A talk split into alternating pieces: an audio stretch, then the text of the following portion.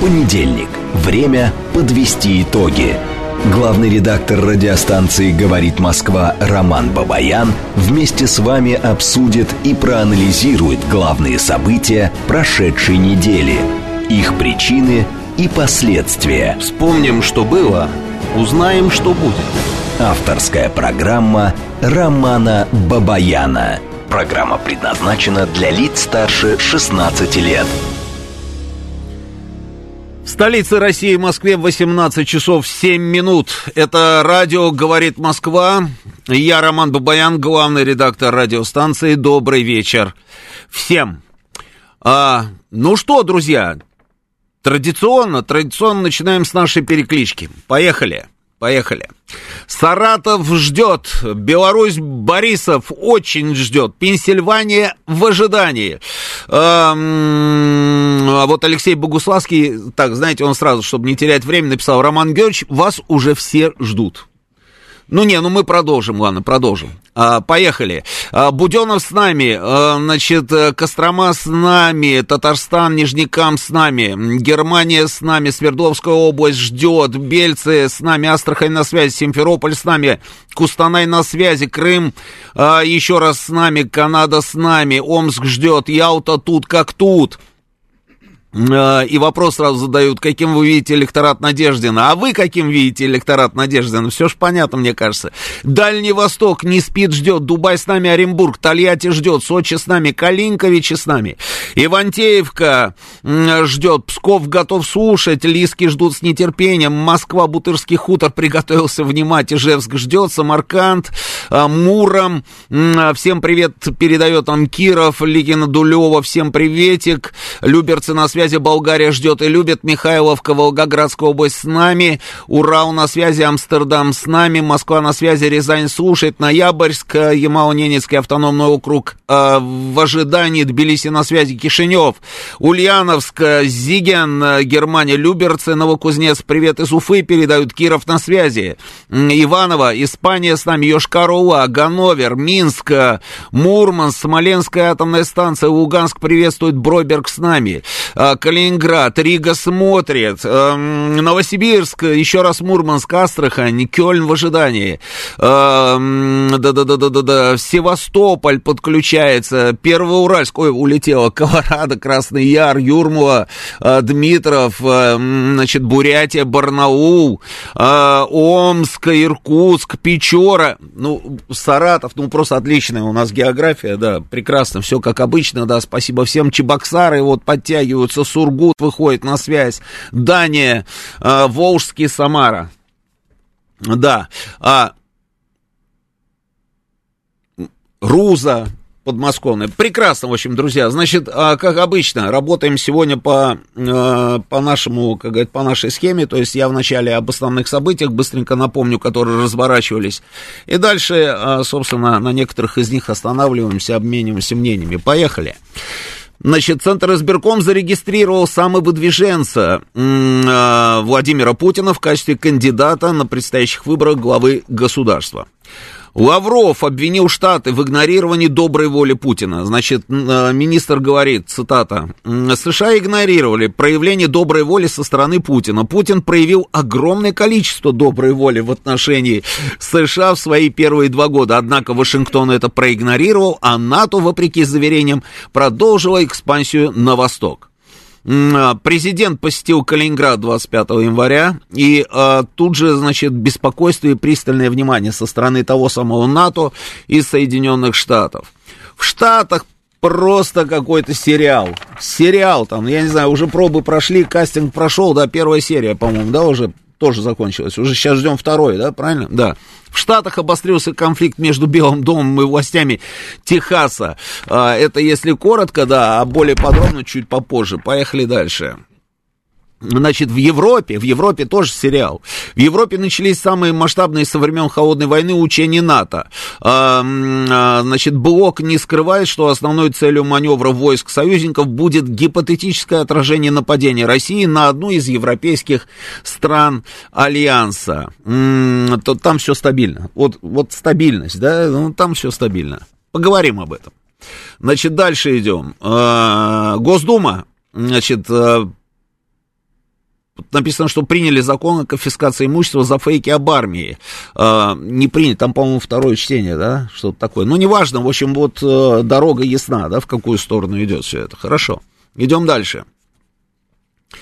Э, Кремль ответил на требования Зеленского о расследовании крушения Ил-76. Э, значит, помните, он сказал, международное расследование, да, нужно провести. И вот э, Песков говорит, что Москва согласна, если следователи сразу займутся расследованием действий Киева. И отказал Кремль предложении из-за рубежа принять участие в расследовании. Правильно сделали? Так, идем дальше. Турция, Турция, ну, кто бы сомневался, в общем, они одобрили вступление Швеции в НАТО. Штаты, Штаты, пошла информация, что они планируют вывести свои подразделения с территории а, Сирии, а, при этом они так попытались это дело опровергнуть, да, но тем не менее, собственно, процесс идет, и там уже фиксируется определенный вывод подразделения. Идем дальше. И Песков снова, значит, в догоночку, что Россия готова решать задачи на Украине дипломатическим путем. Цитата. Президент Путин неоднократно заявлял, что Россия была и будет открыта для переговоров по Украине. Мы твердо намерены добиться поставленных целей, предпочли бы сделать это через дипломатию. Но если это не будет возможным, то военная операция будет продолжаться до тех пор, пока цели не будут достигнуты. Перевожу с Дмитрия Сергеевича Песковского на обычный русский язык. СВО будет продолжаться в любом случае. Почему? А потому что а, мы не можем достичь а, никаких целей вот этой специальной нашей военной операции, пока в Киеве, собственно, вот эта самая власть. Вот и все. Все очень просто. Отсюда, значит, просто вывод, да, вот следствие, знаете, значок, отсюда следует, да, как в школе учили, что мы будем продолжать военную операцию до тех пор, пока, пока все это не приведет к смене политического режима на Украине. Следующий значок следствия. Мы будем продолжать свою специальную военную операцию до полного разгрома вооруженных сил Украины, до их. Э, капитуляции. Следующий значок, хотя дальше я не буду ничего говорить, продолжение следует. А дальше мы посмотрим, вообще, в принципе, нужен нам там какой-то э, политический режим или, или сможем без него обойтись. А, ну что, друзья, действительно все очень интересно. Значит, вся история с самолетом.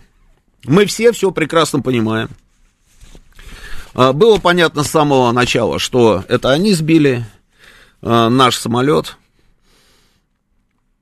Они вначале пытались отрицать, ну, делали это как-то тоже коряво. Вот как все у них, понимаете, все коряво.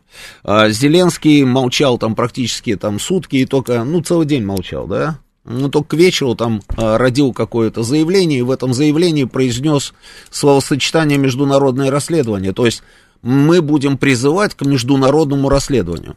Я уже сразу же тогда у себя в телеграм-канале, я не, а, подписывайтесь на мой телеграм-канал, Роман Бабаян он называется, да, я там а, записал значит, э, очередной выпуск своей моей правды, я сказал, что это по большому счету это уже означает то, что они признали. Почему? Да потому что все очень просто. Международное расследование.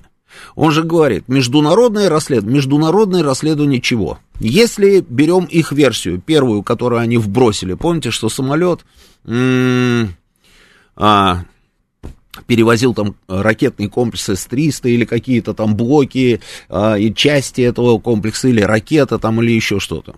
Какое тут может быть международное расследование, если вы уничтожили а, военный самолет страны, с которой вы воюете? Причем здесь международное расследование? Вы уничтожили уничтожили, да. А, то есть здесь нет никакого повода ни для какого расследования, международного или не международного.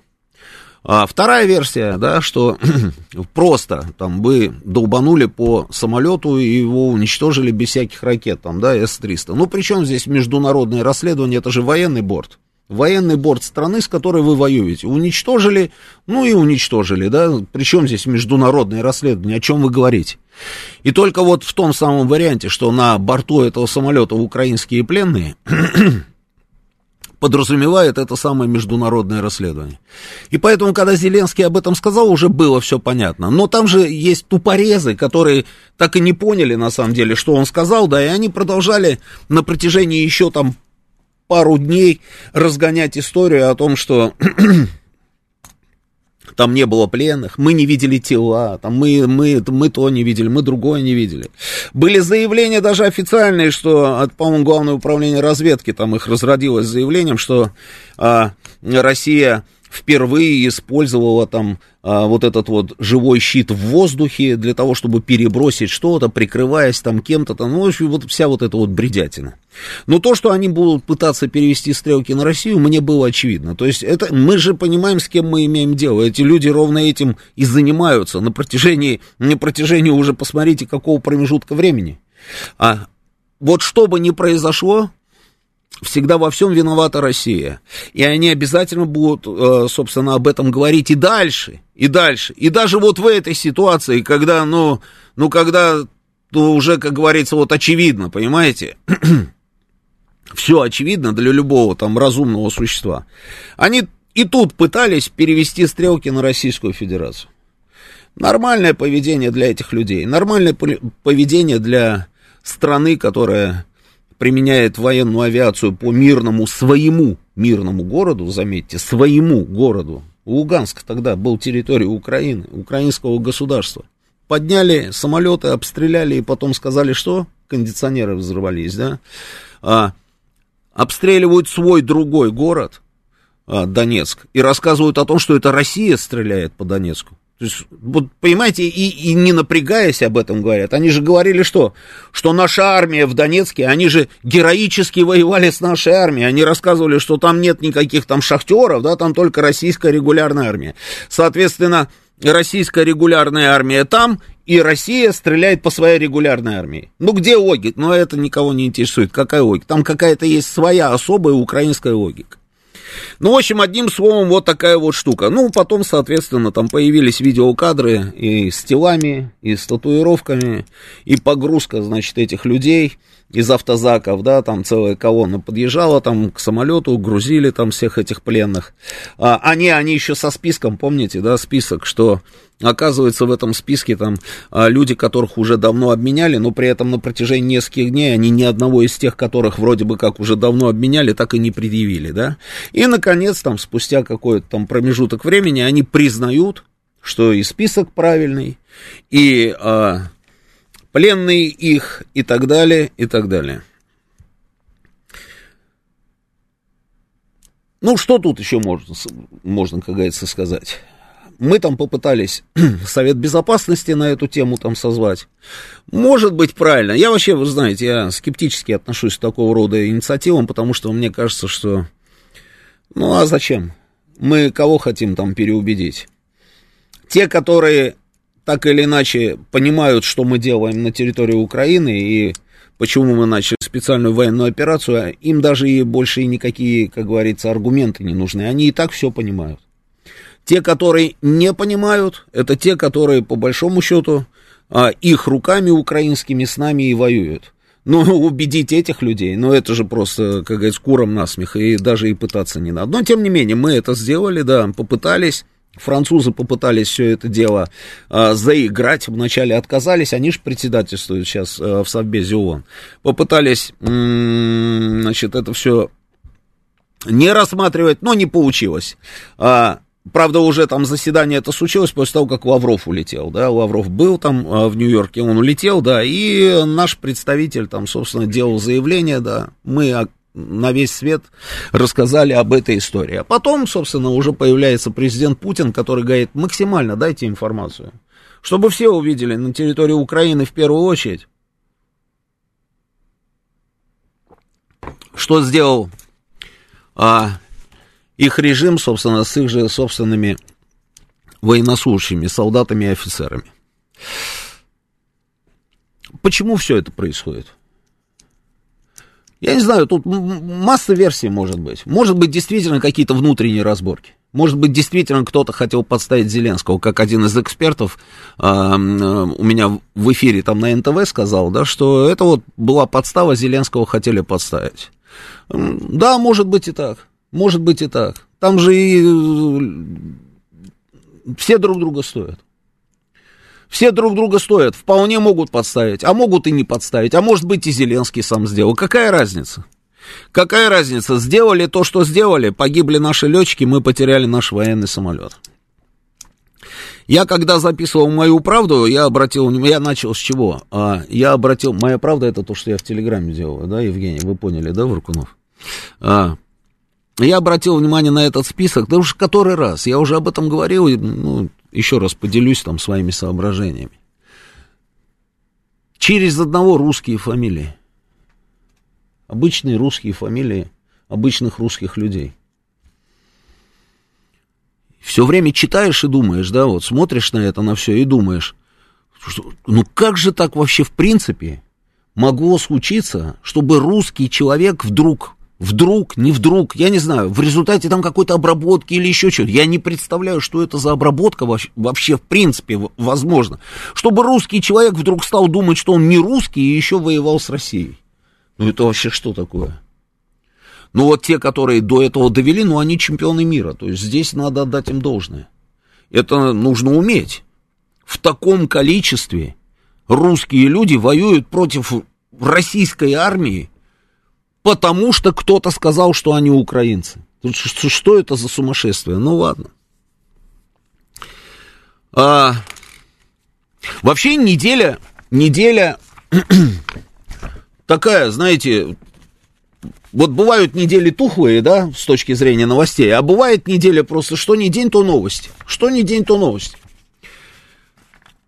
Смотрите на Штаты, что происходит в Штатах. Это же просто, это же просто что-то с чем-то. Это, это, слушайте, они в шаге уже как, как они сами говорят, вот у меня Майкл стоит, там любимец всей Руси, да, Майкл Бом в студии, он говорит, в шаге от гражданской войны. Я, если честно, не очень верю в гражданскую войну в Штатах, я не верю во все это, да, там отделение Техаса, это все ерунда. Но процессы, процессы а, очень интересные. И о чем все это говорит? Это говорит о том, что в Штатах все замечательно, и поэтому там это вдруг стало происходить? А может быть, Штаты по-прежнему супердержава, которая контролирует весь мир. А мы жандармы, или как они, мы полицейские, а не полицейские. Мы полицейские, мы отвечаем за порядок во всем мире. Это так, да? А это то, о чем я говорю, это было еще вчера. Это все было еще вчера. И с этим сложно было поспорить. Посмотрите, что там происходит сейчас. Это просто невероятно. вот эта драка внутри, вот чем, чем, как говорится, дольше она будет продолжаться, тем нам просто, нам, нам замечательно со всех сторон. Пускай грызутся. А грызутся, они там закусились не на шутку. Вначале все, помните, да, а все же начиналось опять вот с этой самой Украины. То есть какое-то проклятое вот это вот образование, да, вот, а, кто с ними имеет дело, там везде что-то такое начинает нехорошее происходить. Обратили внимание? Ну, ну, действительно так. Ну вот, кто с ними свяжется, они всех подводят под монастырь.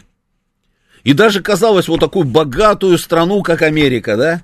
И посмотрите, что происходит в этой богатой стране, которая, которая еще вчера была просто, там, я не знаю, самой могущественной державой мира – до Нового года республиканцы с демократами, они же все грызлись, грызлись, там, э, надо деньги выделить Украине, говорили одни, там 61 миллиард, другие говорили, нет, мы не дадим 61 миллиард, нам нужно, чтобы, нам нужно, чтобы э, на нашу территорию нелегалы не проникали. Эти говорят, не-не-не, нужно, нужно америк, американцам поднапрячься и 61 миллиард обязательно дать Украине. Почему? Потому что, потому что Украина, это, это, она же стоит на страже наших интересов. Потом они отбросили всю эту вот лабуду, да, и стали просто говорить о том, что да, это хороший бизнес, что вы такие тупые, говорили они республиканцам. Вы что, никак не можете понять, что это же бизнес? Те деньги, которые мы выделяем, они же не идут Украине, они же остаются внутри штатов. Это бизнес, мани. Это рабочие места, говорили они, да.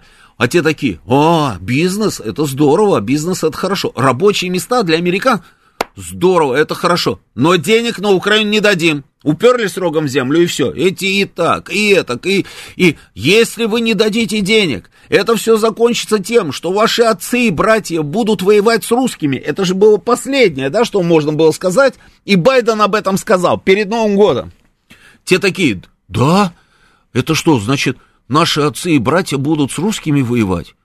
О, о, мы об этом не подумали. Ну вот, теперь подумайте. Ну, денег не дадим.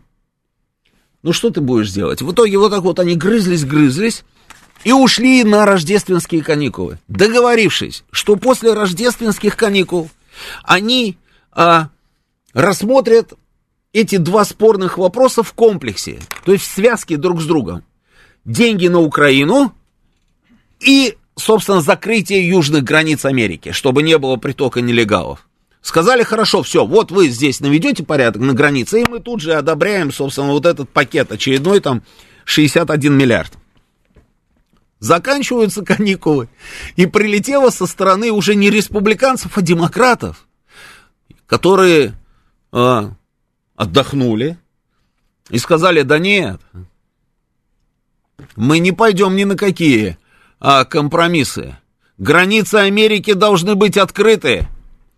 Все, кто хочет, должны приезжать на нашу территорию в таких количествах, в каких получится. Пусть заходят на нашу территорию. Республиканцы обалдели. Они говорят, то есть, подождите, вы же говорили, что будет компромисс. Они говорят, нет никаких компромиссов. Мы с вами больше ни на какие компромиссы не пойдем. Вы земляные червяки, и мы не хотим вообще ни о чем с вами договариваться. Эти сказали, а, вот так, значит, да? Ну, хорошо, ну тогда берегитесь.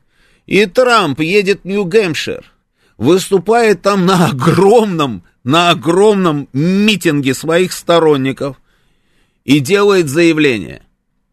Это вот очевидное невероятное, понимаете? Очевидное невероятное. Я вот пытаюсь представить, чтобы Буш. Вот те, кого я застал, да, ну давай вот так вот, да, как бы не, не ребенком, а вот тех, кого я помню, да, Клинтон, Буш, который папа, Буш, который сын. Кто там потом был? А, да, о, господи, Обама, ну и вот сейчас, да. А.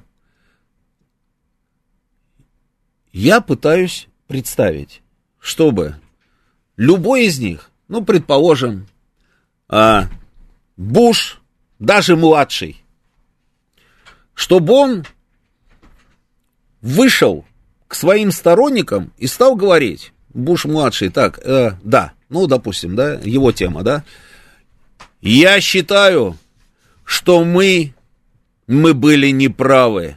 Наше вторжение в Ирак, а это при нем было, он же тогда на авианосце, помните, да, выступил, говорит, миссия выполнен, а он не заявил, там было написано, да, он стоял на авианосце, и было написано, миссия завершена, выполнена, найди эту картинку, да.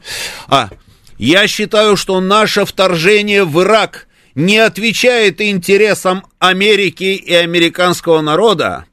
Я считаю, что мы потратили огромное количество денег, сотни миллиардов просто так. Я считаю, что всех арабов, которых мы перебили в Ираке, это военное преступление, и поэтому нужно положить этому конец. Вы можете себе это представить? Нет. Но тут человек, который вчера был президентом Соединенных Штатов и, скорее всего, будет завтра президентом Соединенных Штатов, выходит к своим сторонникам и говорит ровно это. Мы потратили несколько триллионов долларов, убили миллионы людей, мы это все была ошибка, это все было неправильно, я все изменю в корне.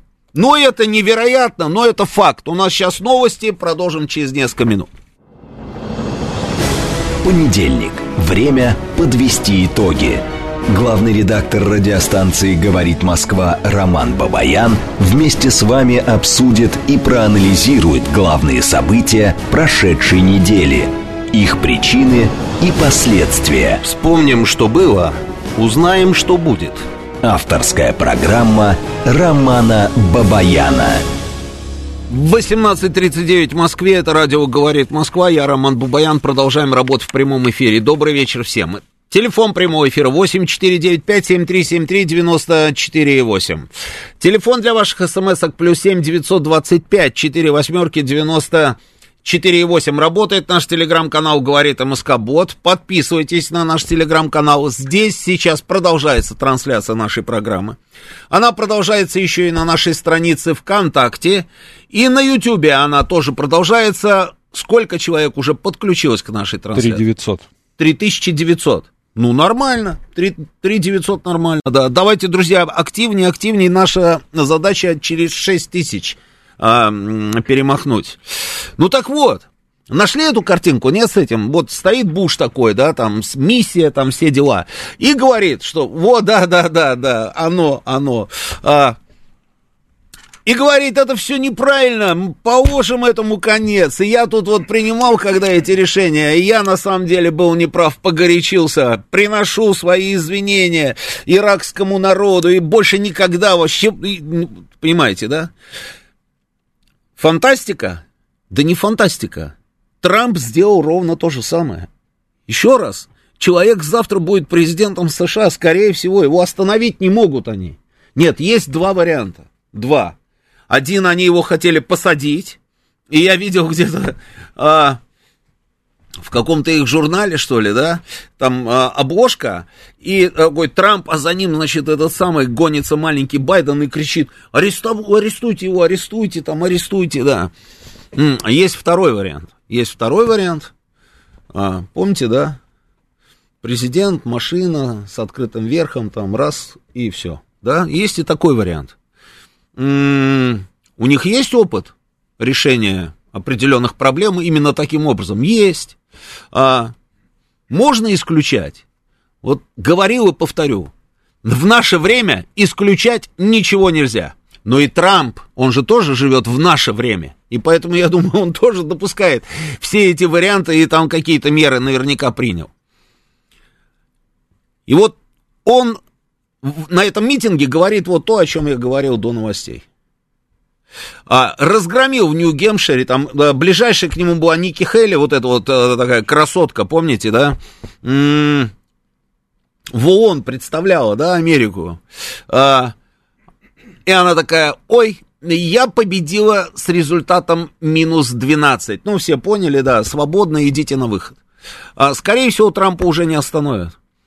И Трамп говорит, через несколько мгновений после моей инаугурации Америка увидит беспрецедентный в ее историю процесс массовой депортации. А кого он будет депортировать? Он будет депортировать ровно этих самых нелегалов. И людей, которые поддерживают вот одну хотя бы только вот эту вот историю, с которой Трамп идет в Белый дом, в Америке все больше и больше. Все больше и больше. И вот мы плавненько подходим к Техасу. Но посмотрите, что происходит в Техасе. Губернатор Техаса, зовут его Грег Эббот. Он говорит, я намерен защищать южную границу штата теми силами, которые находятся в моем распоряжении, несмотря на позицию администрации Байдена, ТЧК. Идем дальше. Значит, что параллельно происходит?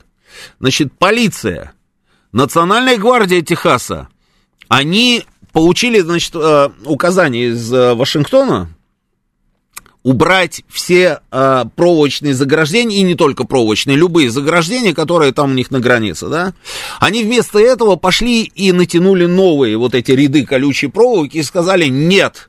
Я видел картинку, где огромное... А есть это? Я отправлял вам? Картинка, где огромное количество людей, нет, толпится, дальше, дальше, дальше, а, а больше нету, да? Ну, неважно, просто какая-то неимоверная масса людей стоят и хотят попасть на территорию штатов через Техас. А он говорит, нет, национальная полиция, гвардия, мы, говорит, будем все это дело здесь а, контролировать, теперь мы здесь главные, мы здесь власть, сказали они. А администрация Байдена, ну, она немножечко так в растерянности. Я видел кадры, где они перебрасывали уже танковые подразделения в то направление и говорят, что это для учений. Ну, можно назвать все это и учениями. Можно назвать учениями. Просто, когда мы говорим, что ничего там, наверное, не приведет к гражданской войне, а, вот опять, опять, мы это говорим почему? А, в том числе и я. Потому что мы не верим вот в такой абсурдный результат. Ну, он абсурдный, да? Когда была там эта гражданская война, север-юг, там, да, это уже сколько, как, как это было все давно. 2024 год, э, говорить о том, что может быть какая-то гражданская война в Штатах, мы говорим, что этого быть не может, потому что мы руководствуемся какими-то э, установками, какими-то э, нормами, базами вчерашнего дня, по большому счету. Сегодня, сегодня все такое стало гибкое мягкое, что может быть все что угодно. Насколько это вообще в принципе вот это вот э, вот эта фронта Техаса, да, а насколько она опасна для Америки? Или важна? Даже не опасна. Давайте, вот насколько важна? Что из себя представляет Техас? Евгений Варкунов, ваш выход. Что такое Техас? Сразу на вскидку, давай. Сейчас он ковбой там, давай. Консервативное общество. А, консервативное общество. Да, так и есть. Все? Ну, это такое консервативное общество, сказал Евгений. Они там все с бородами такие, да, все такие ходят, да, эти красные вот эти вот да. шеи, да? А? Реднеки, да. Да. Все, да? Дровосеки такие. Не, а, дело не в этом. Нефтяная промышленность. Помимо, это да, вот это да, здесь уже ближе, ближе, фактура. Помимо ментальности южан, есть еще другие показатели. И если мы начинаем копаться, то мы видим, что Техас это 9% ВВП Соединенных Штатов. 9%. Это много.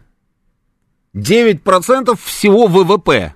Значит, один из крупнейших в мире центров нефтедобычи. В мире. Америка первое место держит по добыче нефти, да, мы же это знаем, да? И по продаже там и так далее. В, где добывается в основном эта нефть? Вот. А, идем дальше, идем дальше. Значит, парень такой есть, знаете, модный в последнее время. Зовут его э, Илон Маск. Илон Маск.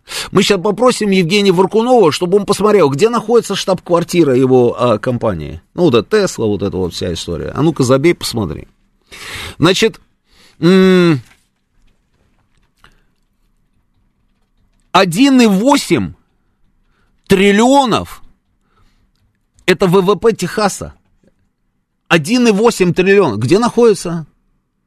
Не-не-не-не, это что такое ты мне здесь пишешь? Калифорния. Не-не-не, это все устаревшие данные. Он перетащил все это дело в Техас. Абсолютно, да. Неважно. Налоги, минимизация, неважно, какая разница. Это один из крупнейших налогоплательщиков Соединенных Штатов, и они переехали туда. Они переехали туда. Соответственно, вот этот самый бюджет Техаса, он гигантский. Почему? Вот ровно потому, что туда переезжают все вот эти вот ребятки. Огромные совершенно деньги. 1,8 триллиона на секундочку. Бюджеты, там, я не знаю, а, некоторых стран значительно меньше, чем у этого самого Техаса. Понимаете, да, какая штука? Именно поэтому губернатор чувствует себя достаточно уверенно, потому что у него есть бюджет, и у него есть собственные вооруженные силы, которые называются Национальной гвардией и полицией. И любой человек вам расскажет, что они на самом деле, вот эти ребята, которые живут в Техасе, они все вооружены до зубов. Почему? Потому что нам сказал Евгений Варкунов, что характер у них такой. Они все вооружены. И в случае необходимости они туда выйдут, на эти самые улицы. То есть это все реальная абсолютная история. Потому что, ну вот, потому что все вот так.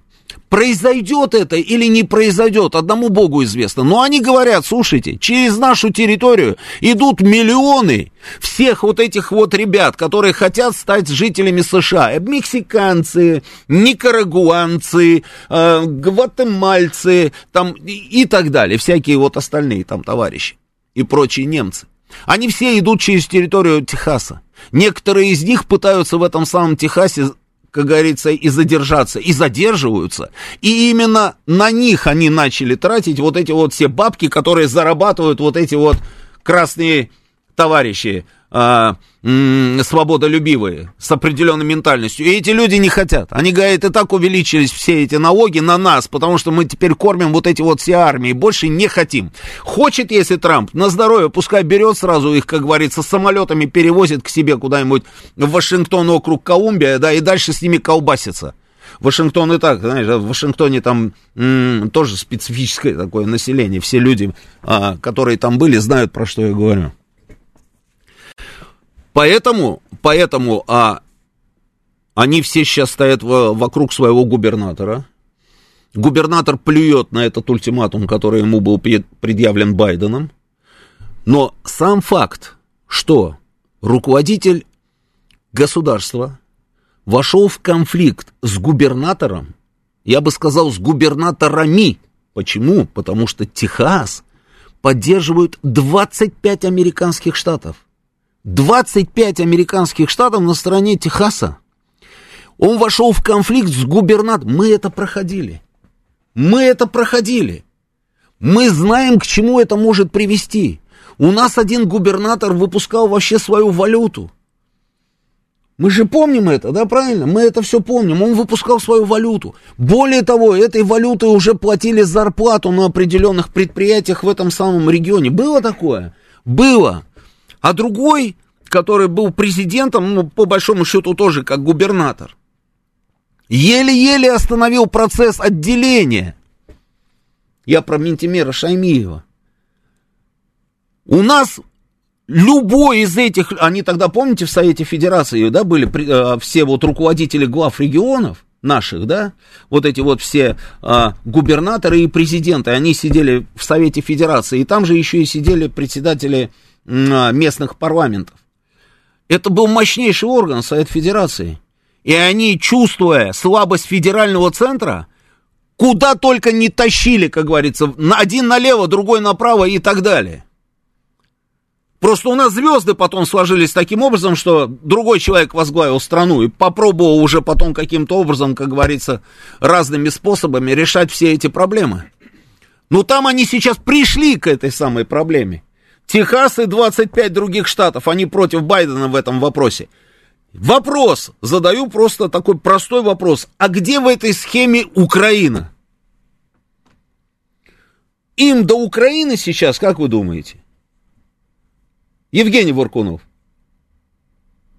Да, ты, ты можешь мне сказать, что, слушайте, они там про бабки все, да, они уже столько денег там вбухали, да, во всю эту историю, да, украинскую. Ну, неужели? Да, именно так и есть. Я тебе просто напомню, что они во многие места вбухивали деньги. Начиная от Ирака, Потом была Сирия, откуда они сейчас выводят свои подразделения, хотя пытаются это сделать, знаешь, как сохранив лицо, что не-не-не-не, а, на самом деле не, не, мы пока нет. Да не пока нет, а да, уйдут из Сирии, потому что каждый день обстреливают их а, военные базы, там по 25, по 30 человек, по последней информации, сколько там, 35 пострадавших. А что было в Афганистане? Вот ровно то же самое и было. И поэтому, конечно, жаба душит, уже потратили такое бешеное количество миллиардов, но при этом лучше соскочить вовремя, чем потратить еще 61 и точно так же, как говорится, в пустоту. О чем и говорит Трамп и республиканцы, ровно об этом они и говорят. Они же про, разыгрывают эту карту. Они уловили вот этот нерв, а, а, вот этой вот а, всей проблематики, да, и они поняли, что на этом надо играть, и что люди как раз вот это вот очень хорошо воспринимают, и идет отдача, отдача в виде там, собственно, желания проголосовать на, а, на будущих президентских выборах, и они разыгрывают эту карту. И неважно, и неважно, а, действительно, будь здоров, и неважно, действительно ли они там, собственно, будут себя вот так же э, вести, как говорят сейчас. Неважно. Главное, что сейчас, делая те самые заявления, которые они делают, они полностью дестабилизировали внутреннюю ситуацию в Америке. Дестабилизировали. Американцам сейчас точно не для Украины. Совершенно очевидно. Именно поэтому, значит, происходит у нас что? М-м, Рамштайн там случился, да, очередной. А, много дали? Вообще ничего не дали. Почему? Вот Варкунов все время говорит, да, если я потратил 10 рублей, ну мне жалко их потерять. Я лучше потрачу еще 5. Но это в том случае, если у него эти 5 есть. А там нету этих пяти. Им тоже 10 рублей жалко, но пяти нету. Они не, они гипотетически есть. Но они не могут взять, вытащить эти пять и отдать, потому что там чуваки держат за эту бумажку с другой стороны и говорят, не, эти пять надо не туда, а вот сюда эти пять надо отдать. Обстоятельства бывают сильнее. Вот, вот ровно про это. И поэтому случился Рамштайн и ничего не дали. Была идея, идея, правильная идея на самом деле, такая продуманная, что пока у нас здесь проблемы, а, есть же вот эти вот а, ложки в Европе. Да давай их напряжем и все. Как там, напомни, а, Нуланд говорил про EU в телефонном разговоре, когда они решали, кого назначить. Помнишь, да? Вот этим вот принципом они так и руководствуются. Вот их отношение к Евросоюзу, к этому самому EU, не изменилось вообще. Что они там про себя думают, как говорится, наплевать и забыть, растереть. Как скажем, так и сделают. Но тут случилась проблема. И здесь, понимаешь, проблема случилась. Эти-то готовы. Они же не просто так расставили на эти ключевые позиции, там всяких Шольцев, там вот этих вот Макронов, там и, всех других. Они же их расставили для того, чтобы те вот так вот по щелчку, как говорится, делали то, что им скажут. Але, а те уже хоп и все, да? Але, а оп, они уже в кольце. А. И сейчас было бы то же самое, потому что эти только за. Но и там проблемы. И там деньги куда-то делись. Куда делись деньги? Где все эти деньги? Ну, они куда-то делись. И никто ничего сделать не может. Сейчас Шольца там а, в Штаты, да, на ковер там вызываю, да, он должен там а, что-то такое исполнить. Да чтобы он не исполнил, он приедет, я даже знаю, что это будет. Он приедет и скажет, мы а, в результате переговоров с нашими ключевыми а, союзниками, американцами, а, в очередной раз подтвердили, что ни в коем случае нельзя отказываться от всесторонней поддержки Украины. Победа Украины нам жизненно необходима потому что победа Путина превратится в катастрофу для каждого из нас, и в первую очередь для каждого европейца, а еще более в первую очередь для каждого немца. Мы забудем вообще о том, что мы немцы, мы э, забудем о том, что у нас были какие-то города и было пиво. Здесь кругом будет один Путин, в каждой пивной будет Путин, в каждом, э, на каждой улице каждого города будет один Путин, и много разных там Путинов, вы же знаете его много, да, и будет один Путин.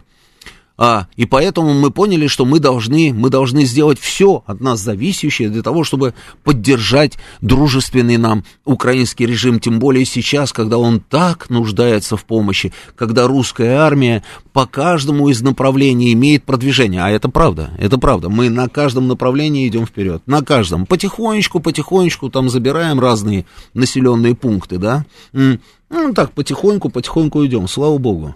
А, и поэтому мы должны, мы должны, мы просто обязаны. Потом говорит министру финансов, дай деньги. Тут говорит, какие деньги? Ты что, с ума сошел? Ты спятил? Где я возьму деньги? Нету денег. Он говорит, как нету денег? Он говорит, денег нет. Он говорит, а где, где нам взять деньги? Он говорит, не знаю, давай, может, у французов спросим. Давай у французов, тряханем французов. А лучше, говорит, позвони в Лондон. В Лондон позвони. Помнишь этот приезжал? Радж Капур. Ой, не Радж Капур. Риша Сунок. Ну, неважно. Приезжал Риша Сунок и говорил, что даст 2,5 миллиарда. Ему позвони. А он говорит, хорошо, я попробую.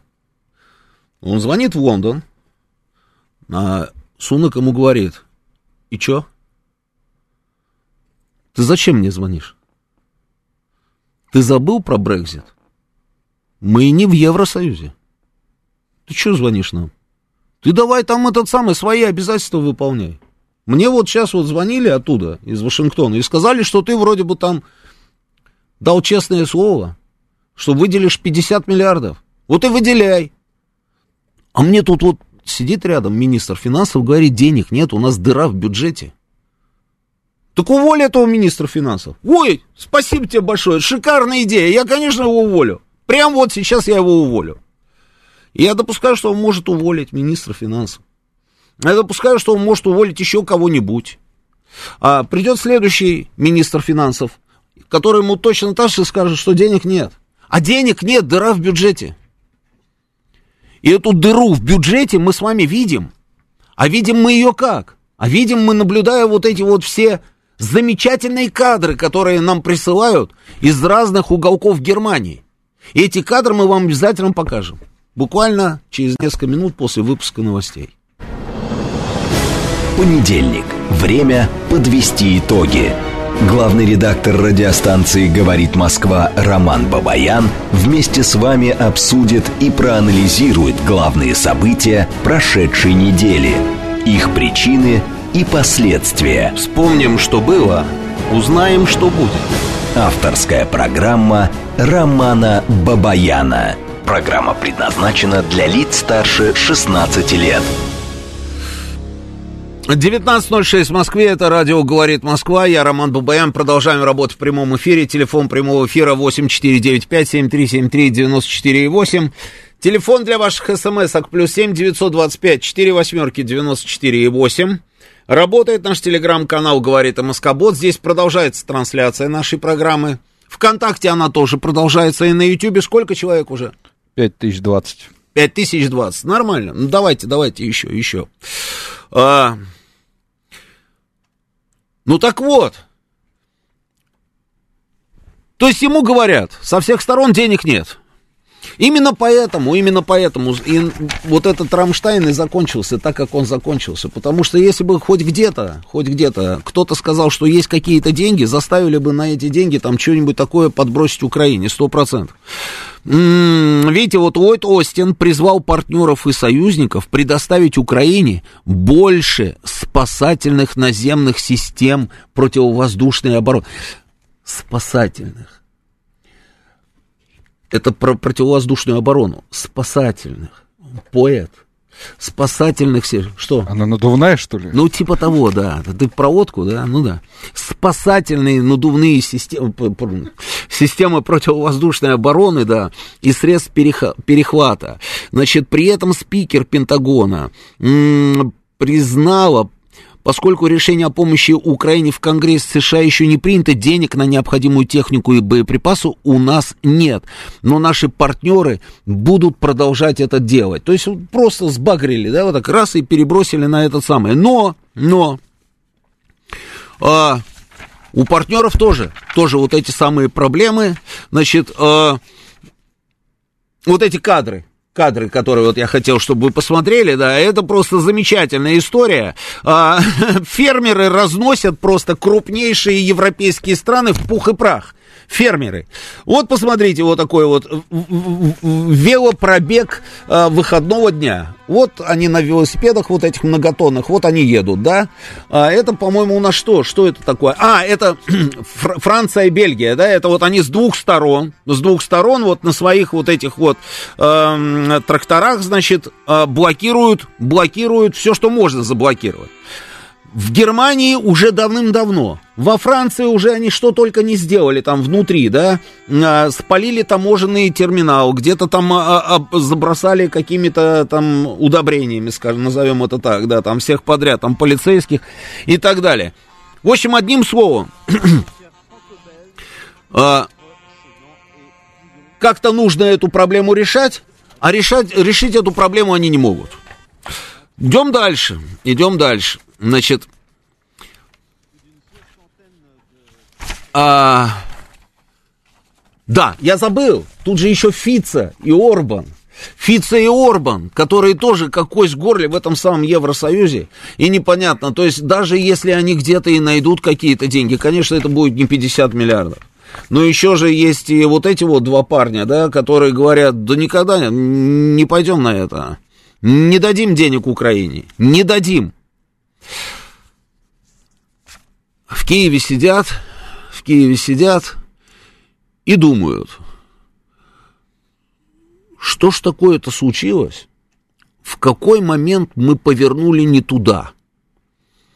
А, потому что ведь со всех сторон прилетает и прилетает, прилетает и, при, и в прямом, и в переносном, да, все действительно прилетает. Куда ни повернешься, везде какие-то какие странные происходят вещи, которые, которые просто так происходить не могут.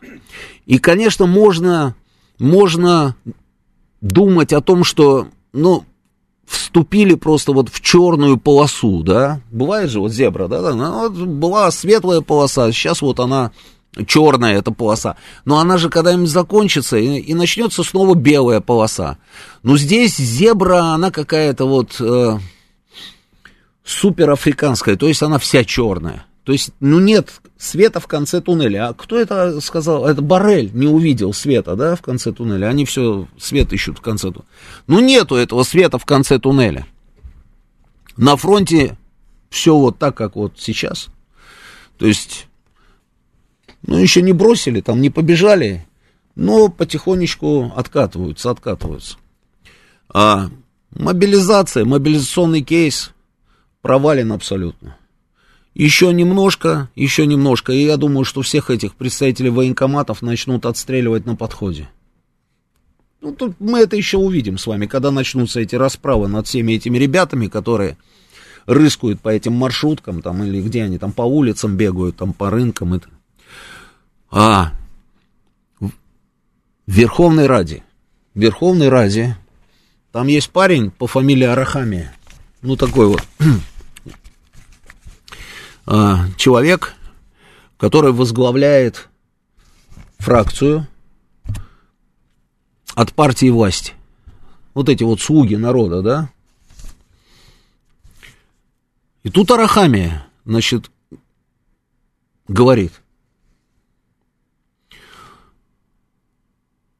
В Раде остался 401 депутат вместо 450. Вы думаете, 49... Что с ними случилось? Куда дели 49? А, умерли они? Не, они не умерли. А, они просто соскочили. А, дальше, смотрите. Значит, они складывают свои полномочия, говорит Арахами.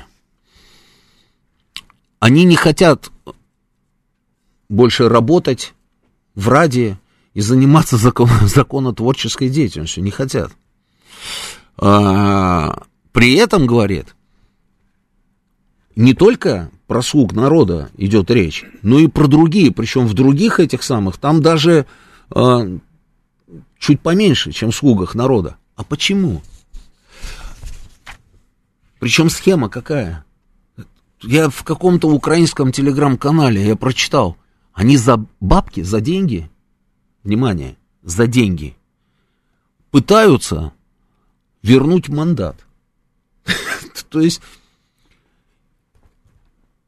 Украина и здесь, впереди планеты всей. Я нигде ничего подобного больше не встретил. Кто-нибудь еще где-нибудь такое видел, слышал? Не, обратный процесс.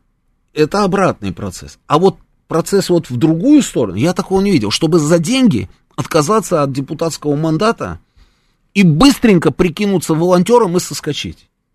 Почему они это делают? А потому что, как, как у Высоцкого было, а крысы пусть уходят с корабля, да? Вот крысы убежали, убежали, бегут, бегут в прямом смысле слова. 49 депутатов на секундочку. Это пока 49. Процесс идет, они остановить не могут. Они пытаются соскочить, потому что они чувствуют, впереди вот что-то не очень хорошее. И это не очень хорошее, они хотят отсидеться под корягой, чтобы это не очень хорошее их не накрыло. Ну, представьте, какой, э, с какой фантастической интуицией Арестович, да, человек, вот этот, да, который задолго до этих депутатов уже понял все, куда дует ветер и запел вот те песни, которые мы с вами уже слышали, да, что а, Украина проиграла, что м, Россия не остановится. Почему? Потому что все страны, с которыми они гранич, она граничит, они должны быть или дружественной России, или быть в ее составе. Ну, вот это вот все, да, и то, что вот он начал мочить там Зеленского, там, и обвинять его. Все такие думали, надо же, а ну ты посмотри, что творит, а. Перекручивается в воздухе там на эти 360 градусов хлеще, чем Бербок. А, и, а тут депутаты побежали. Побежали депутаты, они чувствуют, почувствовали, что совсем все очень нехорошо. Зачем отказываться, вот спрашивают у меня. Отказываться за тем, что завтра завтра, когда туда придет другой начальник, они же, это же, это же Украина, это Украина. Ну вот возьми вот этого конкретного Арестовича, как он мочил того же самого Зеленского, когда он был в лагере Порошенко, как он его только не называл. Он что только не говорил про него. Будучи в лагере Порошенко, а потом раз, вовремя предать, это же предвидеть, а не предать. И он оказался в лагере и спикером таким, да, на, в этом лагере Ермака и Зеленского. И эти то же самое. Они очень хотят остаться в Раде, очень. Но они понимают, что для того, чтобы остаться в Раде, а, нужно сейчас из этой Рады всеми правдами и неправдами убежать. Почему? Потому что эта лодка идет ко дну. И если она, и ты будешь на борту, ты тоже утонешь. А вот если ты вовремя соскочишь, Завтра, завтра, когда там появится какой-нибудь новый гетьман, можно сказать, да, тю, а я-то шо, а я не шо, я ж с самого начала понял, что это был за... И дальше вот это вот все, да. И поэтому я теперь твой, вот я твой, люби меня, да, и а я вот в Раде буду служить тебе верно. Это Украина, это Украина. Что не Гетман, то предатель. Любого возьмите, каждый, каждый все время, все время вилял одним местом. Нет, что ли? Да. И они все время пытались понять, где же им сейчас будет выгодней. Вот сейчас мне выгодней с поляками, или же мне выгодней все-таки Переславскую вот эту вот а, раду подписать.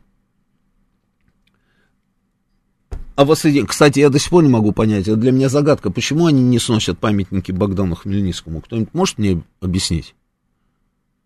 Ну, это же зрадник конченый, это же человек, который а, воссоединение Украины с Россией там осуществил.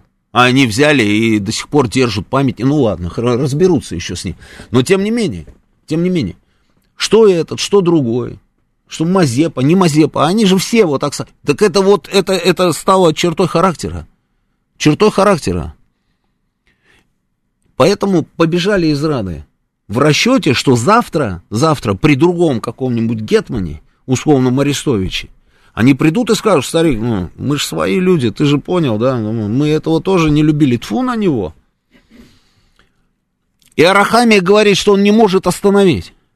Если и дальше будут бежать, говорит Арахамия, бежать, это не я говорю, это Арахамия говорит, если и дальше будут бежать, то скоро по украинским законам Рада может стать нелегитимной. Зачет, да? Интересно? Интересно. А, оказалось бы, да? Все как хорошо начиналось. И деньги тебе дадим, и то дадим. Да ты что, не иди с этими русскими вообще ни на какие договоры. Будем воевать мы всегда рядом с тобой. Да сколько надо, все наше твое, наш карман твой карман. И вот они сидят и думают, а в какой момент случилось вот то, что случилось, что все привело а, вот, вот к этим всем вот вещам. И это еще не конец. Конец же мы еще увидим. Конец мы еще увидим. Это начало конца. Это даже не начало. Это продолжение этого самого начала. Это реальная, реальная политика. Это вот так вот выглядит. Вот так выглядит. Без денег ничего не сделаешь. То есть у тебя не будет винтовки, если нет денег. Деньги давали вот эти и вот эти. Ни эти не дают, ни те не дают. Но даже если бы они и дали, нужно, чтобы эту винтовку кто-то взял в руки. Ну и здесь с этим тоже проблема. И с этим проблема. Он сколько там, он сказал, 850 тысяч человек, да, сейчас, а, типа, у него под ружьем. Ну, может быть, да, может быть 850, а может быть даже и больше. Но дело же не в этом. Можно пересчитать всех по головам, это да. Но боевая единица и одна голова, это, это и один солдат, это не одно и то же. Для того, чтобы это была боевая единица, этого солдата нужно подготовить. А здесь подготовка осуществляется, ну, его тоже готовят, да, его раз там в маршрутке взяли в Одессе, быстренько, как говорится, обрили уже, переодели и бросили куда-нибудь на одно из направлений. Вот и все. Вот и вся подготовка. И они сами об этом рассказывают. Сами рассказывают об этом. А... Те, которые убежали, те, которые за границей. Ну и там же проблема. Вот они сидят за границей и издалека любят Украину, да? Помните вот это а, огромное количество? Вот я просто напомню. Каждый день мы с вами видели, как это называется, флешмобы, да, это называется. Каждый раз мы с вами видели, каждый день видели какие-то акции. Акции на улицах там европейских столиц. Начиная от Риги, заканчивая, там, я не знаю, Берлином. Вот это бешеное количество людей, там, и женского, и мужского пола, такие ухъядреные патриоты Украины, обмотанные во все эти флаги, иногда в одежде, иногда без одежды. М-м. Кругом флаги по Европе, да? Везде флаги Украины. Вот они висят, там все эти флаги. В некоторых продвинутых странах даже гимн Украины звучал 24 часа в сутки. Мы помним это все. Это было когда? Это было вот. В Иматре. Город Иматра. Финляндия. Маленький город, который основали два брата из Санкт-Петербурга. Один генерал, другой статский советник. В Иматре, там, что такое Иматра? Да, там маленькая улочка, а, справа-слева, там, я не знаю, с десяток домиков. Главное, что там было в этой Иматре, там в свое время один из этих братьев построил, нет, там два объекта, да, было, два объекта. Отель, такой очень красивый, найди а, картиночку, отель в Иматре куда приезжала Екатерина смотреть на водопады. Вот прям вот так вот и забей. Прекрасный отель. Значит, и ты заходишь в этот отель, тебе давали такую э, памятку, и там прям история этого здания, очень красивое здание. То есть, это вообще, то есть, не, не про вот эти районы Финляндии, ну, то есть, вообще, потому что это, это скорее про Санкт-Петербург, имперское такое сооружение. А, его построили, потому что Екатерина туда приезжала на водопады смотреть. И вот, да, вот, вот, вот, вот, покажи эту картинку. Вот такой вот, вот такой вот э, огромный такой отель, да. Это самое большое здание, наверное, в этом районе Финляндии вообще, в принципе. И второй объект, второй объект. Сейчас там отель, с аквапарком, и туда люди из Ленинграда и Ленинградской области там приезжали всегда, из Санкт-Петербурга, да, приезжали. А этот отель расположен на территории куда приезжал в свое, в свое время, там, российские императоры приезжали туда. Потом там да, была какая-то м- туберкулезный там диспансер, там, больница, там все. Это все наш, наши там финансировали, наши строили, да, содержали там. Надо дать им должное, там кругом на каждом шагу были, значит, вот эти вот таблички, на которых была написана история там этих братьев, их, собственно, вот эта деятельность в этом районе а, Финляндии. Это все было, да. И вот в этой Иматре они 24 часа в сутки заряжали украинский гимн. Это же сумасшедший дом. Я могу себе представить, что думали местные вот эти вот люди, которых там немного, да, которые вот там живут, да, слушать постоянно вот эту вот, э, вот этот ужас. Кругом висели эти украинские флаги, а сейчас, сейчас, просто не мог, как говорится, не обратить на это внимание. Вот, смотрите, нашел. А, в интервью говорит Москва доцент Хельсинского университета Йохан Бекман рассказал, что а, в этой части, значит, а, Финляндии появля... очень печальная ситуация. Появляются города-призраки. А, Значит, он говорит, почему? Потому что Восточная Финляндия фактически сейчас умирает. А, там уже есть города-призраки, там бизнес не развивается, местные предприниматели не могут придумать никаких альтернативных источников доходов. Сейчас в Финляндии новый американский режим, который русофобский полностью. Происходит очень много нехорошего сейчас. Закрываются русские школы, никто не может понять причины, почему. Но есть приказ из Вашингтона. Закрыть и все, и они закрывают. Кандидаты на выборах президента угрожают откровенно аннулировать финское гражданство даже у граждан Финляндии, которые имеют еще и российское гражданство. Тем людям, которые десятилетиями работали, жили в Финляндии, платили налоги, воспитывали детей там и так далее. И это откровенный нацизм. Вот кто-нибудь из вас помнит, как звали президента Финляндии? Помните, вот эта симпатяшка такая, девушка такая, вот вся танцевала все время. То один, в один скандал, этот самый, то второй скандал, она где-то там на каких-то этих тусовках все танцует, танцует. Как ее звали? Кто помнит? Вот и я забыл. А, которая привела Финляндию в НАТО. То есть вот появляются эти люди, как чертики из-под земли, в перерывах между этими дискотеками. Принимаются решения по команде Вашингтона, потом они исчезают.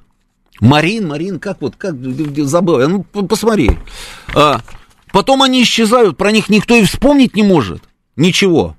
А там целые регионы потом начинают города-призраки появляться.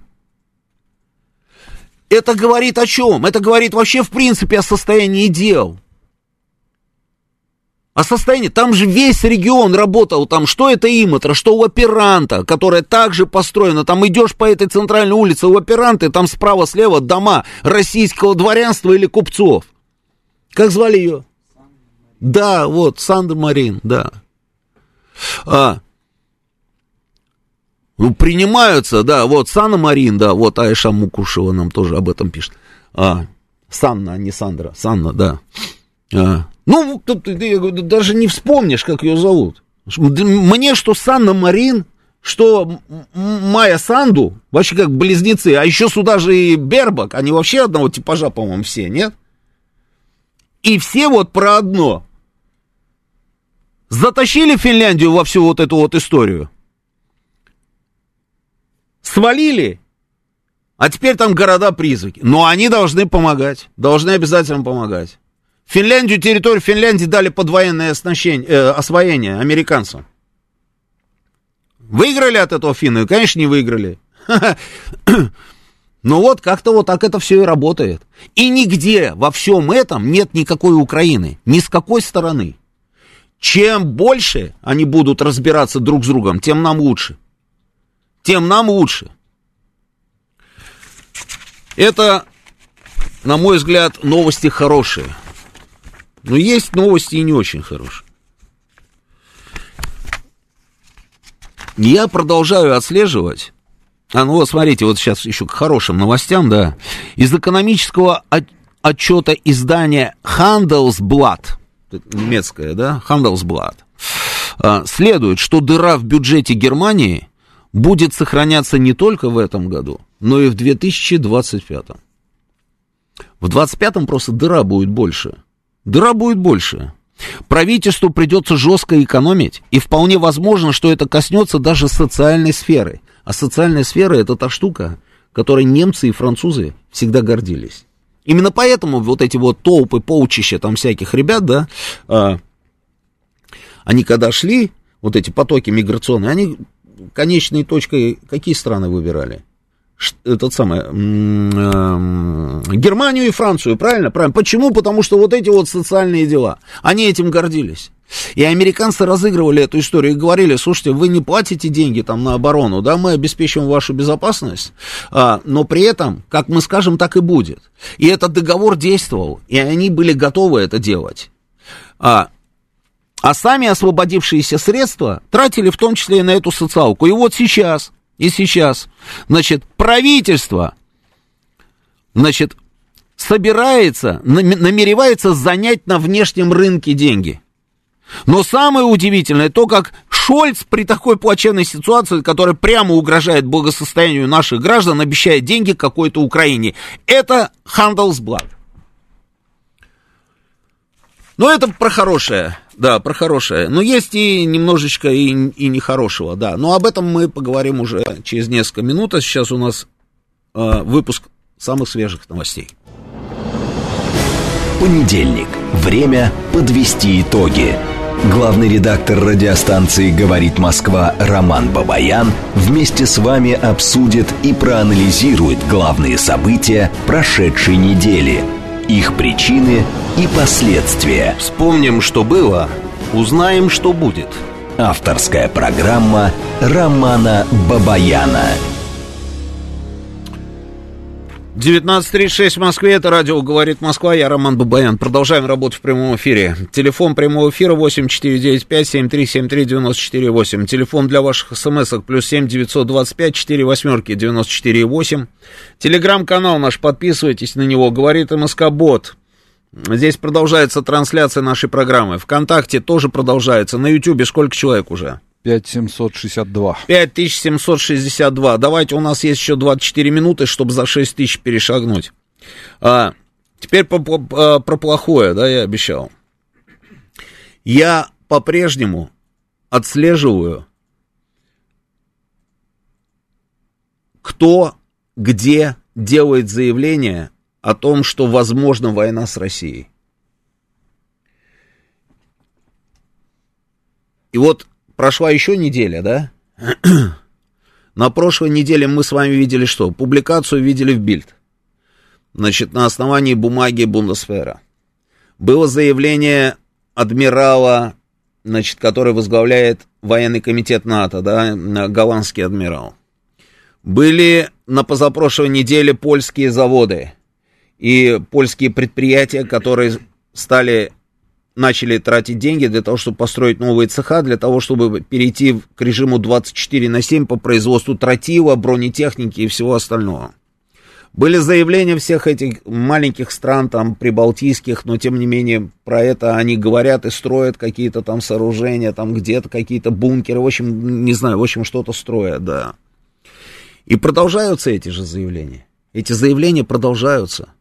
Британия, а, министр обороны, Министр обороны Британии заявил о том, что нужно готовить людей, нацию, к возможной войне с Россией. А, идем дальше. Значит, а, кто там, по-моему, Писториус, да? Писториус тоже, да, что-то такое про войну. Но он так как-то по-хитрому, да, он сказал, сейчас я найду, подождите. А, Писториус заявляет, я ничего не знаю об угрозах Путина Европе, но многоточие, да, они бы его не удивили. Понимаете? Он ничего не знает. Но если а, они есть, я не знаю, но если есть, я не удивлен. Похоже на шизофрению, да? Ну, если ты не знаешь, значит этого нет. Но или ты плохой министр обороны, правильно? Но ты же ровно про это, да, то есть ты должен отслеживать, есть угроза твоей стране или нет, да, там, если твоя страна в Евросоюзе, в Европе, значит, есть угроза Европе или нет. То есть ты про это не знаешь, но допускаешь, что они есть. Они вот есть эти угрозы, просто ты не в курсах. Но если они есть, ты не удивлен. Это, это же шиза конкретная, да? Но еще раз, я не верю в то, что вот такое вот массовое помешательство. Ну, не просто так это все. Не, это все не просто так.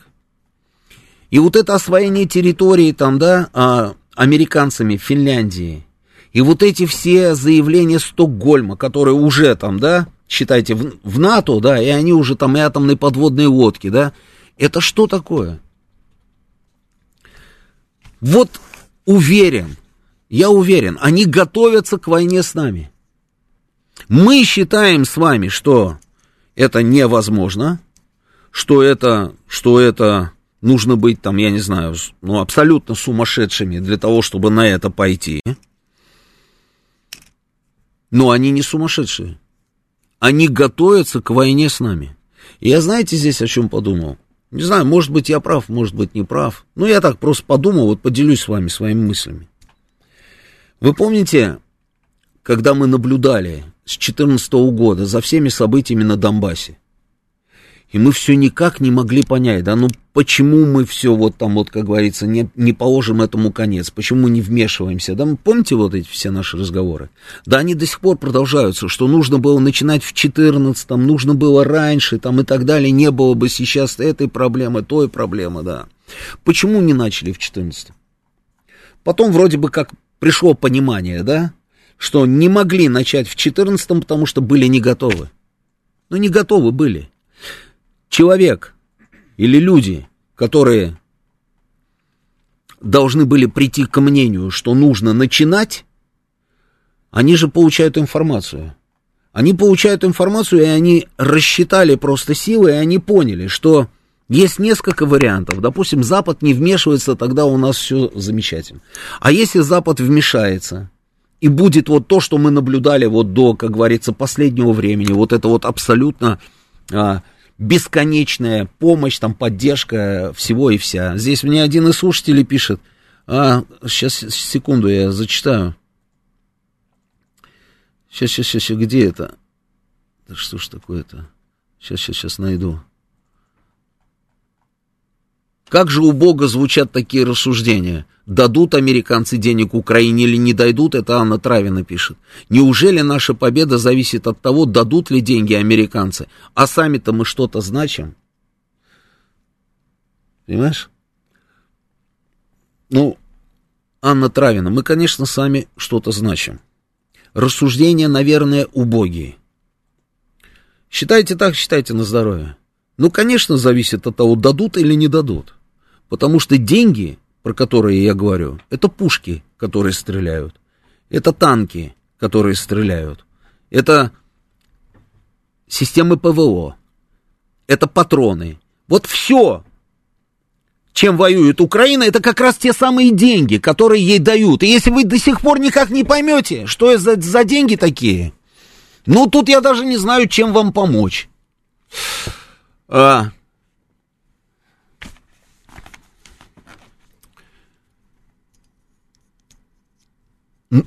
видимо, взвешивая, да, там, вот, или рассматривая там все вот эти варианты, пришли тогда, собственно, к пониманию, что не готовы. Именно поэтому пришлось и терпеть. До февраля 22 года, в феврале 22 года началось. И, и понимали, что будем готовы. Что даже если столкнемся вот с этими вот угрозами, допустим, вот с теми, с теми экономические санкции, там, и еще что-то, еще что-то, не рухнем потому что подготовились. Жирок такой скопили. Может быть, не по всем направлениям и на, не на все сто процентов. Но тем не менее, и как показывает опыт сегодняшнего дня, ровно так и получается. Беспрецедентные экономические санкции. Там весь Североатлантический альянс, чем может, как говорится, поддерживает этих упырей – и ничего. И не рухнули, не развалились, не проиграли, не капитулировали. И даже наоборот, идем вперед, и уже за углом видна победа. И они видят ее тоже из-за своего угла. Это же факт медицинский. А вот сейчас, вот если, допустим, мы здесь с вами соглашаемся, да, это я возвращаюсь к тому, о чем я подумал, да, может быть, я не прав. А, но если здесь мы с вами соглашаемся в этом моменте, вот мы все время говорим, а почему мы все никак не жахнем, да? И президент выходит и говорит, мы еще не начинали. И мы вот разговариваем там с людьми там разными, да, профессионалами, да, военными, разговариваем, и они говорят, ну, у нас есть чем жахнуть, но мы этим не пользуемся. Мы не пользуемся этим. Нам есть что как говорится, продемонстрировать, и так, что мало не покажется. Но мы этим не пользуемся. Почему? Может быть, накапливаем тоже вот этот самый жирок, понимая, куда крутят ситуацию все эти ребятки, про которых мы думаем, что они шизофреники? Может быть, мы готовимся вот к этому глобальному, собственно, столкновению? Я не про ядерное оружие. Ядерное оружие это когда уже раз и все, и ничего. Ну, как бы не хотелось. Всем не хочется. Оно же ровно для того, чтобы останавливались вовремя.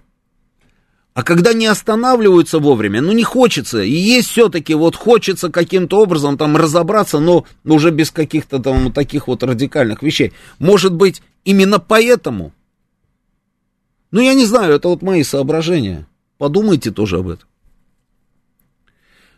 Давайте обменяемся мнениями. Телефон прямого эфира 8495-7373-94-8. Поехали, слушаю вас, вы в эфире, говорите, добрый вечер.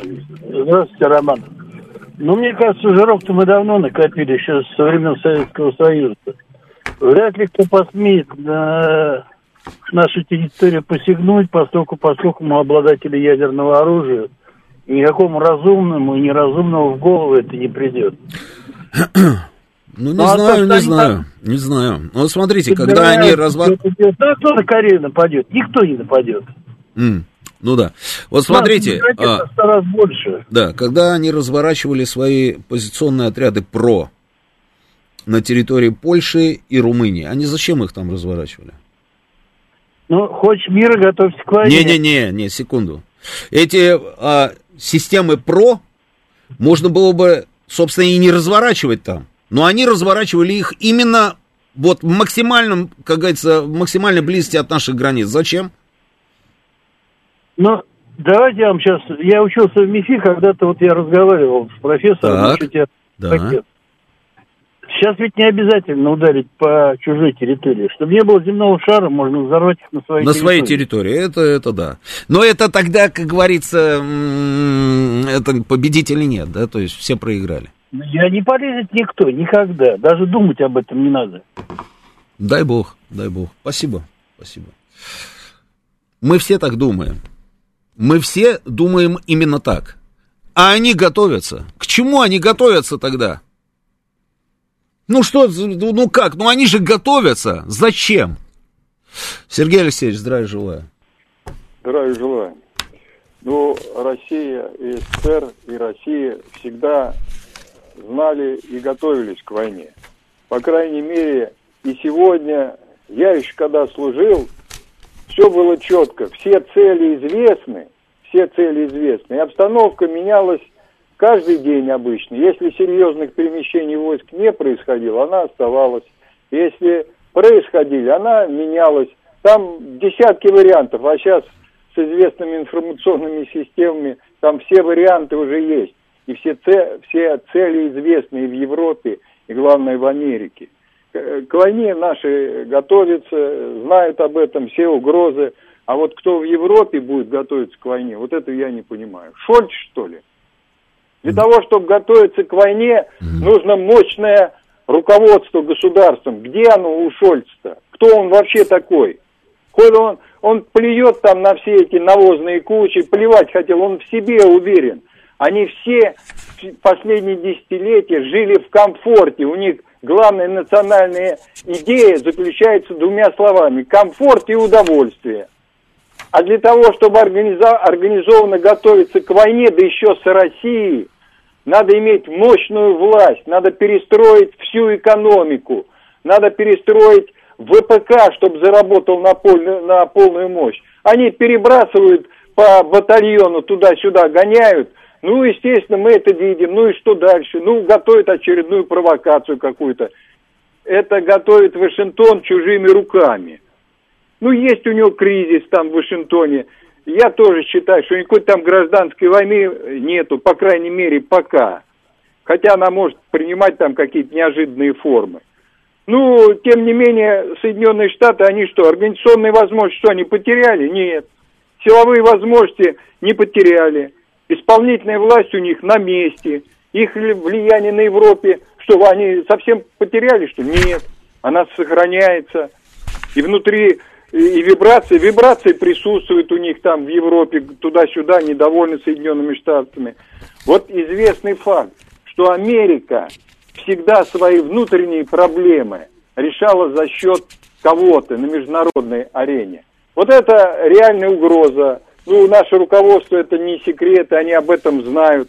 Вот отсюда надо ждать скорее не войны, а очередных провокаций. Вот они, самолет сейчас погибли наши там э, 9 человек, так, случилась трагедия, это очередная провокация. Они готовятся к следующим, они внимательно наблюдают за реакцией нашего руководства, как мы реагируем на все эти провокации, готовятся к очередной. Но чтобы подготовиться к войне с Россией, да еще руками Европы, ну извините, где эти руководители? Я их не вижу. Ну кто там, кто может готовиться к войне? Спасибо. Спасибо, Сергей Алексеевич. А, а, American Thinker, а, значит, пишет. Там у них есть Моника а, Шоуолтер. Значит, посмотрите, она пишет. Очень интересная история. Вот смотри. Если украинцы не хотят сражаться за свою страну, то почему мы должны финансировать эту авантюру?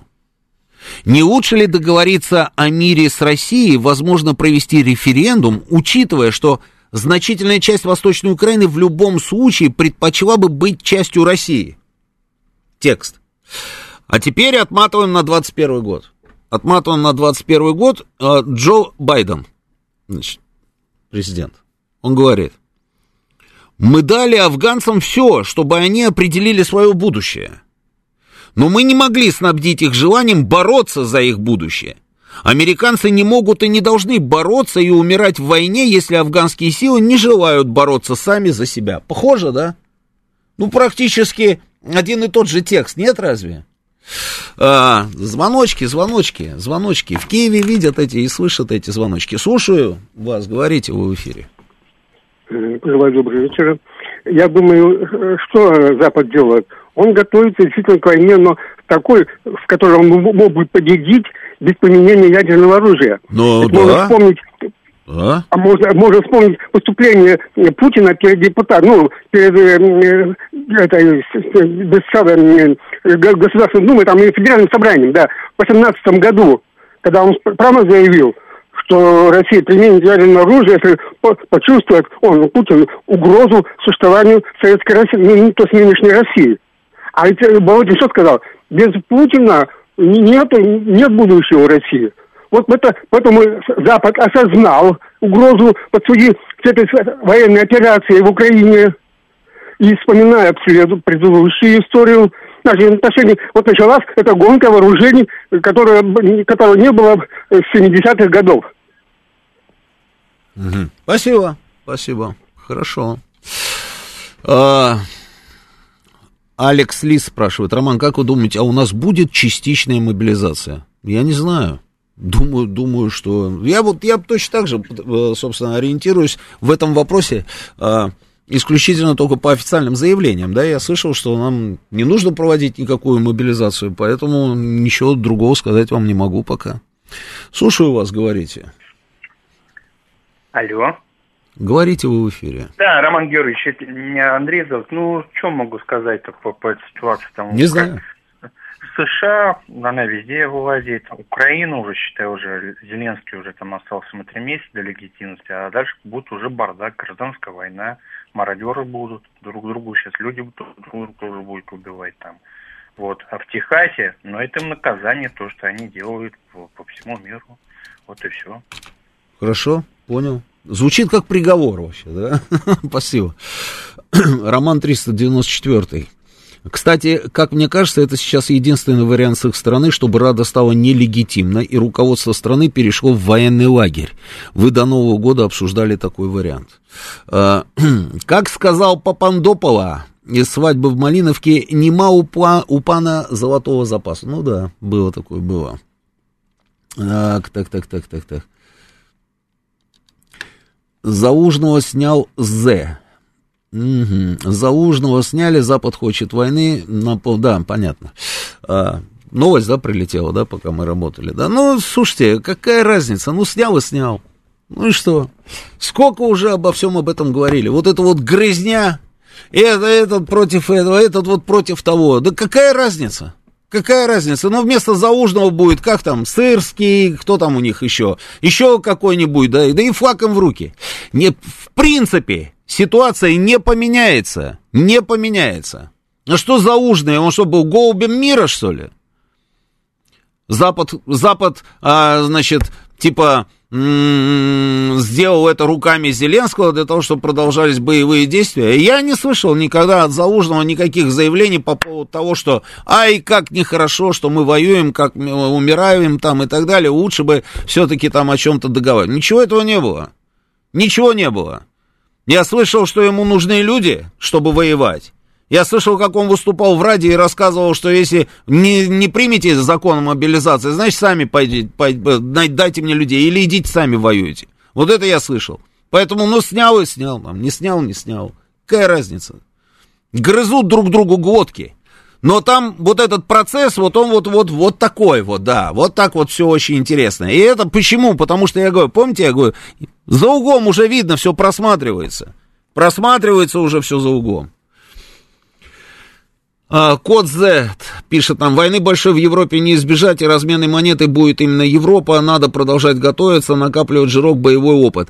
Да, и мне кажется, ровно этим мы и занимаемся. Вот чувствую я, потому что иначе не могу объяснить, почему вот, ну вот да. Слушаю вас, говорите. Алло. Да, слушаю вас, говорите. Роман, добрый. Э, Вот такая гипотеза по поводу штатов. Давайте. Сейчас э, Техас вполне э, может выйти не только он один, э, сделать некую конфедерацию Южных Штатов.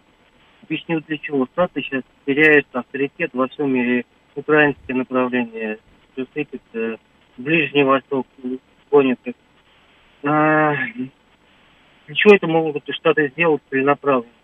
Э, Вы же понимаете, понимать, что кукловодят и демократами, и республиканцами одни люди. Могут сделать некое подобие э, гражданской войны, типа внутреннего Майдана, пустить кровь для виду, для того, чтобы обнулить доллар, э, кинуть весь свой триллионный госдолг, потом же никто на себя не возьмет эту ответственность, преемником никто не будет, будет друг на друга все валить. Вот вполне возможно, таким образом могут выйти из этой ситуации. Ну, может быть, любой, любой вариант, да, любой вариант э, абсолютно возможен, да, соглашусь здесь. А, Путем войны, значит, путем войны. Не путем войны, значит, не путем войны, да. А, Соглашусь. Здесь вот вопрос, а что будет после того, как ну, там выборы как бы э, уже случатся, да, и предположим, там Трамп а, станет президентом а, Соединенных Штатов. Здесь тоже все может быть по-разному. Ну, может быть, все по-разному. Может быть, этот самый Трамп, кстати, вот информация там по поводу отставки Залужного не подтверждается, там какой-то береза, береза, там непонятно, кто там сделал это заявление, в общем, не знаю, что это вообще за э, персонаж, да, и пока официальных никаких сообщений нет, поэтому не знаю. Ну, даже если это и случится, и подтвердится, все равно нам разницы никакой нет. Что касается Трампа, он, конечно, попробует слить эту украинскую историю. Он попробует слить, ему это все не нужно. Он вообще в этом ничего не понимает, и он не хочет этим заниматься. Но, но, обязательно попросит что-нибудь взамен. А вот что он может попросить у нас взамен? Чтобы мы договорились о чем-нибудь, допустим, с Тегераном? А как мы будем выглядеть в этой ситуации? Тегеран скажет, нет, секундочку, когда было нехорошо, мы были рядом. Сейчас вроде бы как у вас там стало получше, а э, вы теперь пытаетесь, пытаетесь э, с нами о чем-то договориться, там не очень хорошо будем выглядеть, да, если пойдем этой дорогой. Соответственно, ну еще о чем? Чтобы мы там через Китай, там с Северной Кореей о чем-то договаривались. Ну о чем еще может попросить Трамп, я вот так вот, навскидку. И здесь тоже не очень хорошо будем выглядеть, если пойдем на эту историю. Все меняется в этом мире. Все меняется. Не знаю, что будет завтра. Никто из нас не знает, что будет завтра. Но знаю точно, что через полминуты будет выпуск новостей. А до выпуска новостей хочу обязательно поделиться с вами этой новостью. Ну просто я вообще не понимаю, почему американцы говорят, что у них денег нет. Что за ерунда? Как нет денег? Ну как, как нет денег? Ну вот смотрите, вот смотрите. Французский турист нашел алмаз весом 7,5 карат в национальном парке США. Чувак, Жульен на вас. Обнаружил его в штате Арканзас. Как сообщает CNN, житель Парижа приехал в Америку, чтобы увидеть запуск миссии по высадке на Луну с мыса Канаверал. А, решил посетить парк, вот этот вот Даймондс, э, кратер там и так далее, и нашел этот алмаз, назвал его именем своей невесты. Семь с половиной каратов, вы представляете, сколько это стоит? Там деньги, вон они валяются, а они говорят, денег у них нет. Врут все, супостаты. Есть деньги. Ну что-то вот, мне кажется, какая-то мутная история, да? Кто-то пытается отмыть этот самый алмаз, да? Закопали, там позвонили ему, сказали, старичок, там под этим буликом найдешь там камушек, да? И он сделал вид, что он его нашел. Ну, в общем, вот как-то так. Сейчас у нас будут новости после выпуска новостей. Два Георгия. Георгий Бабаян, Георгий Осипов. Все расскажут про футбол. Даже знаю, что они будут говорить, с чего начнут. Ну, ладно. А потом военный курьер. В каком режиме работают? Галим в студии. Галим в студии, по Саша телефону. по телефону, да? да? Да, Александр Сладков будет по телефону. А, все, встречаемся через неделю.